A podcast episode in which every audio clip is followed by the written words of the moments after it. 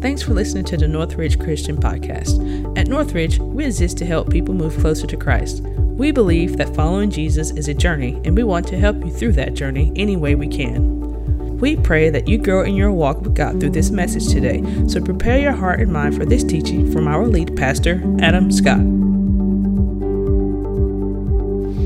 Well, hey, good morning, Northridge Christian Church. Everybody doing all right today? Wonderful, wonderful. Hey, listen, I have not preached in six weeks. Did you guys notice that? Okay, like three of you. I've said that to a whole bunch of people, and they said, Really? Um, they had no idea that I haven't preached for six weeks. And, and I took six weeks just to focus on some other things that were going on, kind of get myself ready for where we were headed. But I am grateful to serve on a team where I can take six weeks off from preaching and we don't miss a beat. God has been moving, the Holy Spirit has been working. It has been an incredible thing to witness. One of the things that we've done during this break, though, is we made an important hire, okay? We hired a brand new student pastor. We're to show you a picture up here. This is Joey Tusillo and his wife, Tabby. Um, they're not here yet, but they're to be here in just a few weeks. And I'm telling you what, guys, this is a slam dunk hire. We're excited about Joey and what he's to be bringing to the team, his passion for teenagers, his passion for the community. Uh, this is going to be incredible. I want to ask you right now, just to begin praying for them. They're looking for a house right now. I, I think they're actually um, going to be out, uh, their parents are going to be in the community today looking for a house. Uh, but be praying for that. Pray for that transition. Uh, but most importantly, pray for the impact that they're going to have over a long ministry here at Northridge because we're excited about what God is going to do right there. All right. Hey, let's kick off a brand new series today. Uh, the Bible is full of stories that, that you probably know, right? Like whether you grew up in church or not, there's a lot of Bible stories that you just know. Like all of us know about David defeating Goliath with a sling and a stone, right? Like that's not news to anybody. We all know about Noah and the ark and him filling it with animals. Okay, if you grew up in church, you probably even know cute little songs about some of the stories in the Bible, like Zacchaeus climbing up in a tree so that he could see Jesus. But the thing is, there's, there's other stories in the Bible that are less known. There's some stories that are, are really difficult to understand. There's some stories that are bizarre. There's some stories that should never be written into a children's song. Okay? Those are the stories that we're going to be talking about throughout this month. Our series is called Bizarre Bible Stories and Why They Matter. Let me give you a little bit of advance notice on some of the things we're covering, okay? We're going to talk about murder in the Bible. Um, animal poop is going to make a presence in this series, okay? We're going to talk about that. We're going to talk about naked preachers, okay? We're going to talk about them, okay? That's all we're going to do is talk about them. There's lots of good stuff that's going to come up in this series, but more importantly than all of that, what we're going to do is we're going to learn from these stories how we can live our lives today in a way that brings glory and honor to Jesus. You see, every single one of these stories is in the Bible for a reason, even though you've never heard it before. It's in the Bible for a reason. We're going to find out why. Sound good? All right, listen, you guys are a clappy bunch. I love it. I spent some time on Google this week and I was researching some of the most unusual weapons that have ever been used in modern history. Okay, you guys pay me for this, by the way. But I was on Google and I was looking this up, and I found out that during World War II, the US created a stink bomb that was made out of sulfur. And their goal was to humiliate and demoralize the German army by making them smell like poop. Can you believe that? Like their goal was to humiliate them because of the way that they smelled. It backfired because the person doing the spraying, it sprayed back on them and then they were humiliated and it created this big problem. But can you imagine joining the military and you're issued like poop spray as your weapon of choice? Seems crazy, but I don't know. It gets worse. During the Cold War, the CIA came up with a plan to stick microphones in cats' ears and radio transmitters into their skulls so that they could spy on the Russians. Okay, true stuff. For the first test run, they actually sent the, this cat out. They called it Acoustic Kitty. Okay, Acoustic Kitty was the name of this operation. And they sent the cat out to spy on two men that were sitting on a park bench, but it went terribly wrong because the cat immediately just ran out into traffic and got run over by a car. Who could have seen that coming? This last one is a little less tactical, but I really liked it. In 1988, there was a man who was attacked with an old pumpernickel roll, okay? It was old and it had become so hard they compared it to an anvil. I don't know if the guy died or if he lived, but it hit him in the head. It caused a lot of damage. An investigator from Scotland Yard was quoted as in saying it was the worst case of pumpernickeling he's ever seen. Isn't that good? The worst case of pumpernickeling he's ever seen. What's the moral of this story, okay? It's that anything and everything can be used as a weapon if you're properly motivated or funded by the US government, okay? Today we're going to be talking about somebody in the Bible that was properly motivated. Okay, she was desperately committed to using anything and everything within her reach to further God's work on earth. See, that sounds nice, doesn't it? Those of you that have grown up in church or you've spent a lot of time listening to sermons, you're immediately thinking, okay, this woman's going to use a weapon like, like her gift of hospitality or her gift of humility. Maybe her commitment to prayer is going to be the weapon that God is going to use to change the world. I'm not trivializing any of those things because they're all important, but they would not qualify her for a leading spot in a series about bizarre Bible stories. The weapon she chooses to use today is a little bit more straightforward, and it's a whole lot more gruesome than that. Go ahead and open your Bibles or your Bible apps to Judges chapter 4. Judges chapter 4. Let me give you a little bit of background into this story before we read it. The story takes place at a point in, in Israel's history where Israel has done evil in the eyes of the Lord. This is a constant pattern, okay? Israel leans into God, then Israel leans away from God. And so at this point in Israel's history, they've rejected God, they've rejected his principles. And so God is doing what God often does. He just steps back and allows them to experience the consequences of those choices. Now, as a consequence of those choices, they fall under the oppression of a king named Jabin and his commander named Sisera. And for 20 long years, the Israelites are under the, the violent reign of these two men. But today's story in Judges chapter 4, it takes place at the end of that 20 year period where, where Deborah, the leader of the Israelite people, she summons a commander named Barak and she says, Barak, I want you to go out and take 10,000 men from six different tribes, and I want you to do battle against Sisera and his army. This is how he responds in verse 8. Okay, this is what he says Barak said to her, If you go with me, I will go. But if you don't go with me, I won't go. Let me just say from the get go this is a pretty weak response from the guy who has been tasked with leading God's army, right? I mean, I just want you to imagine with me that, that Abraham Lincoln calls Ulysses S. Grant to the White House and he says, Listen, Ulysses, I don't know what he called him. I want you to go out to the battle lines of the Civil War and I want you to finish this. I want you to go to war and fight for your country. And Ulysses S. Grant just looked at him and said, I'll go if you'll go. Wouldn't have gone over very well, right? Let's modernize it a little bit. Let's say you're the manager of a restaurant and you look at one of your employees and you say, I want you to go wash dishes. And they look at you and they say, I'll wash dishes as soon as you come back there and help me. Wouldn't go over well. What if you told your kid to take out the trash and they said, You grab a bag too? Like you get the point, right? This, this isn't a very good response. It doesn't reflect very well on him, and it's not going to be received well by Deborah. This is what she says in verse 9. She says, Certainly I will go with you, said Deborah, but because of the course you are taking, the honor will not be yours, for the Lord will deliver Sisera into the hands of a woman. So Deborah went with Barak to Kadesh. Listen, the fact that Deborah agreed to accompany Barak suggests that his request wasn't completely outside of the will of God. But in granting it, she declares that God will take the honor from the battle and he will give it to another person. In other words, Barak, because of his hesitation, will no longer be the hero of the story. God is going to take away that title. He's going to give it to another person, an unlikely person, a woman who's yet to be named. Let's see what happens when the battle begins. Verses 14 through 16. It says, Then Deborah said to Barak, Go, this is the day the Lord has given Sisera into your hands. Has not the Lord gone ahead of you? So Barak went down Mount Tabor with 10,000 men following him. At Barak's advance, the Lord routed Sisera and all his chariots and army by the sword, and Sisera got down from his chariot and fled on foot.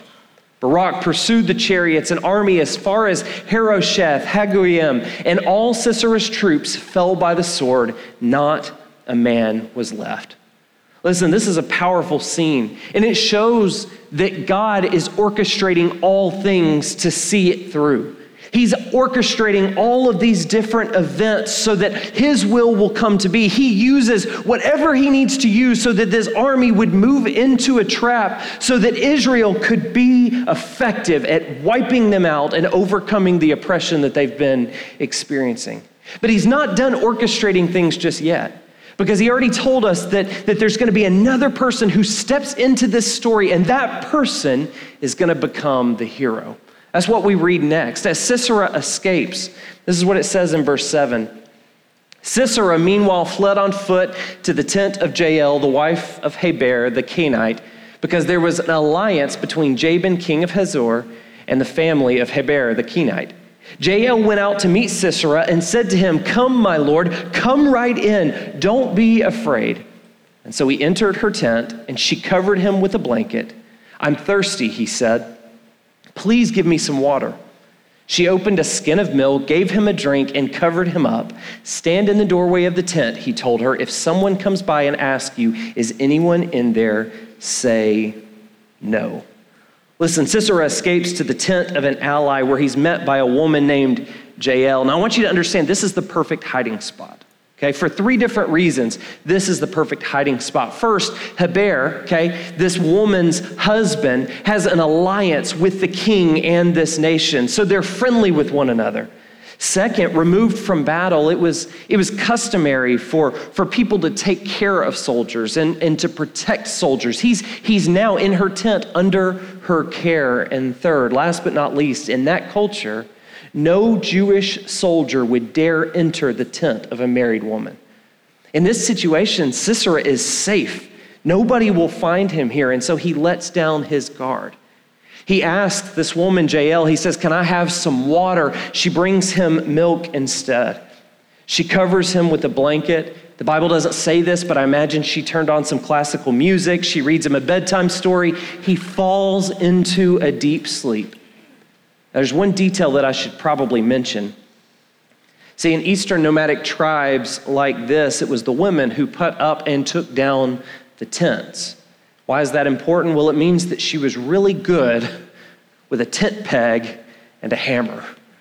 These were in her hand, these were nearby, these were things that she was very skilled at using. Look at what happens in verse 21. He says, But Jael, Heber's wife, she picked up a tent peg and a hammer. She went quietly to him while he lay fast asleep, exhausted.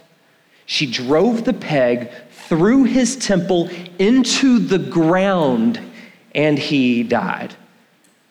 I want you to hear this, okay? It doesn't say that she drove the tent peg through his skull and that was it. She drove the tent peg with so much force that it literally nailed him to the ground. I can't wait until somebody asks you what you learned about in church today. Just tell them, I learned that sometimes godly women nail their enemies to the floor. It's in the Bible. Okay, this sermon is called What Was Going Through His Mind, by the way. Now you know why. But can you imagine like this woman, she sneaks up and she has to be so incredibly nervous as she has these tools in her hand. She has to be so incredibly strong. She has to be so incredibly afraid of neutrality and half heartedness that she's willing to do something absolutely crazy to allow God's people to experience victory. This is what Deborah says about her in the next chapter, Judges chapter 5, verse 24. She says, Most blessed of woman be Jael, the wife of Heber the Kenite, most blessed of tent dwelling women. How many of you want that on your tombstone one day? Most blessed of tent dwelling women that knows how to use a hammer and a tent peg. Listen, this woman was armed with instruments that were considered domestic tools. And with those tools in her hand, she destroyed the great warrior that the commander of Israel's army had been afraid of. She played a pivotal role in liberating the nation of Israel from slavery and ending the reign of a terrible and violent king. Listen, it was God's will that this would be done, but it was through Jael that victory was won. It's not bad for a woman with a hammer and a tent peg. What's the moral of this story? Well, go pick up some tent pegs. no, don't do that, but write this down. God's work through us is only limited by our level of commitment to Him. God's work through us is only limited by our level of commitment to Him. Listen, anytime, any place, any civilization, any situation, God will work through people that are properly motivated and desperately committed to furthering His work on earth. Listen, his strategy may change. I would argue that in this case, it most definitely has changed. God does not want you to drive a tent peg through your enemies.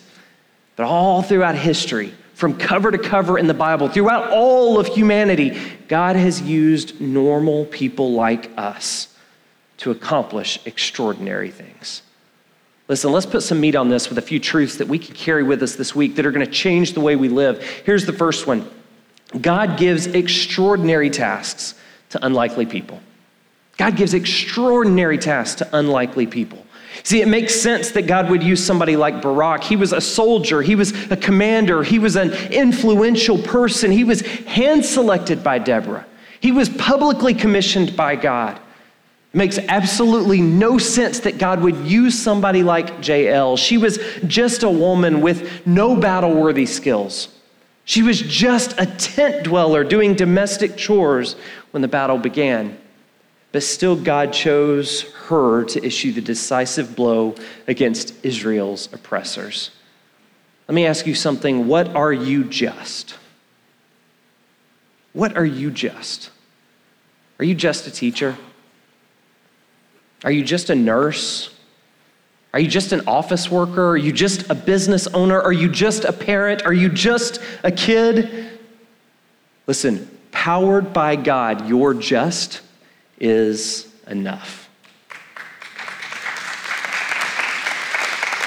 Listen, I went to the beach um, uh, over the summer. How many of y'all been to the beach yet? Anybody? Okay. One, there's two things that I hate about going to the beach, okay, and sand. There's three things I hate about going to the beach. But the top two are, are, dragging the wagon, okay? Worst thing in the world, okay? I would avoid the beach just for that task alone. But the second thing is putting up the tent. I hate putting up the tent, uh, but I don't like the sun either. So I got to put up a tent. So I get out there and I'm wrestling with the tent, and there's like 30 poles in the tent that I own, and they all have to be lined up just right, and sand can't touch them or it ruins the whole thing. And you have to lay them out in the sand without getting sand on them, and you gotta like string them through the tent the right way. And, and the whole time the wind is blowing, trying to take your tent back to the condo where you came from. And so you're wrestling and you're fighting and you're doing everything you can to make this work. But when I was there, I noticed something. See, I don't know if it's brand new or if it's first time I've been to the beach in a while, but there's these new tents, okay? I think we got a picture of them, Shibumi shades, okay? I think that's how you pronounce it. I don't really have any idea. But these things were all over the beach.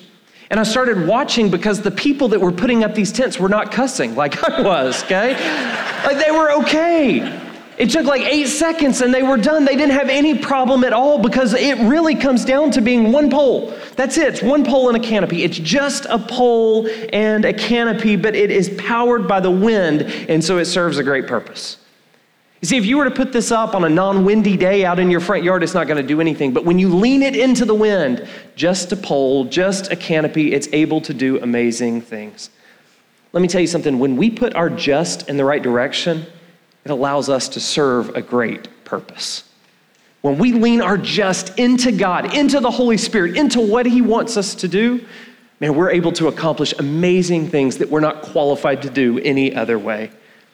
1 Corinthians 1, it tells us that God chooses the foolish things of the world to shame the wise. He uses the weak things of the world to shame the strong. Let me tell you, as somebody who self identifies as foolish and ordinary, weak, We have been chosen out of our just to be used for his extraordinary purposes. He uses foolish people like us, weak people like us, ordinary people like us to do incredible things. Pastor and author Crawford Loritts, he says it this way. He says, God is making a statement about himself through the leadership assignments he gives you. See, a lot of us get this wrong. We think he's making um, a statement about us because of the leadership assignments that he gives to us. He says that's not right. God is making a statement about himself through the leadership assignments he gives you.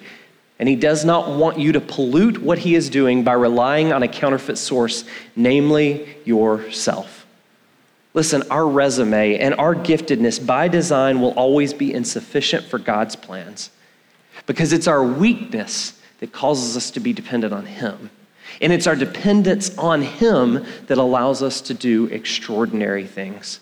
See, in God's hand, unlikely people become agents of extraordinary change, which leads me to ask what assignment, what person, what people group has God placed on your heart? What purpose does He want you to serve? What are you burdened by? You may not be good enough to accomplish all that God has placed on your heart. You may be an unlikely choice to go make change happen in those situations. Man, but don't let that hold you back. Let that propel you forward because you trust and know that God works through unlikely people to do extraordinary things. Here's the second truth every tool in our hands can be an instrument for God's purpose. You see, Jael had no better tool than a hammer and a tent peg, but that didn't slow her down. She didn't say, Well, if only I had a sword, I would accomplish all that God wants me to accomplish. No, she, she surrendered what she had, what she had experience with, into the presence of God and allowed Him to do incredible things through it. Listen, in God's hand, not only do unlikely people serve an extraordinary purpose, but the tools in our hands, they get an upgrade as well. Can I illustrate this in a nerdy way? Anybody play video games? Good. Okay, this is going to be great. You're all going to be able to relate to this. Um, I haven't played video games in years because I have three kids and I'm always putting up tents at the beach and stuff. But when I was a kid, I used to play this game called Zelda, okay, for Super Nintendo.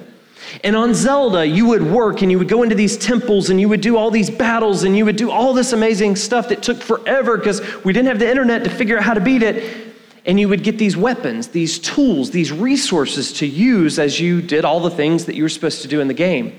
But there was one point in the game that was more special than all the rest because it was a mysterious pond that you didn't have to fight for anything.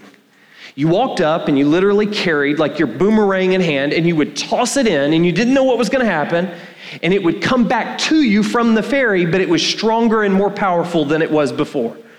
Okay, so all of a sudden you're throwing everything you've got into this water because you're like, I want an upgrade on each and every one of these items. And one by one, you received that upgrade. Let me tell you something that's what God does when we offer the resources in our hands to His service. You see, He doesn't force them out of our hands and He doesn't always replace them with something better, but He does upgrade them to go farther than we thought they could go and do more than we thought they could do. Let me ask you, what tools are you working with and how might God use them to change the world? See, maybe you're one of those people that right now you're experiencing financial gain in the midst of a season where most people are struggling pretty bad financially. That's a tool that God can use to change the world. Maybe you have a musical talent and you're able to get up here and God can, can upgrade that so that He can use you to, to make a difference in leading people to the cross each and every week. Listen, those are gifts I wish I had. But maybe it's something smaller and seemingly more insignificant than that. Maybe you've been through something that very few people have been through. Maybe that experience in God's hand can be a weapon for good. Maybe you have a work schedule that's kind of unique and you have time available during the day when most people are at work. Seems insignificant, right? Doesn't seem like it could serve any purpose, but maybe God is saying, I want to use that ordinary tool to accomplish something incredible. You're able to do something other people can't do because of that. Maybe you have kids, and those kids place you in environments that you would otherwise never step into.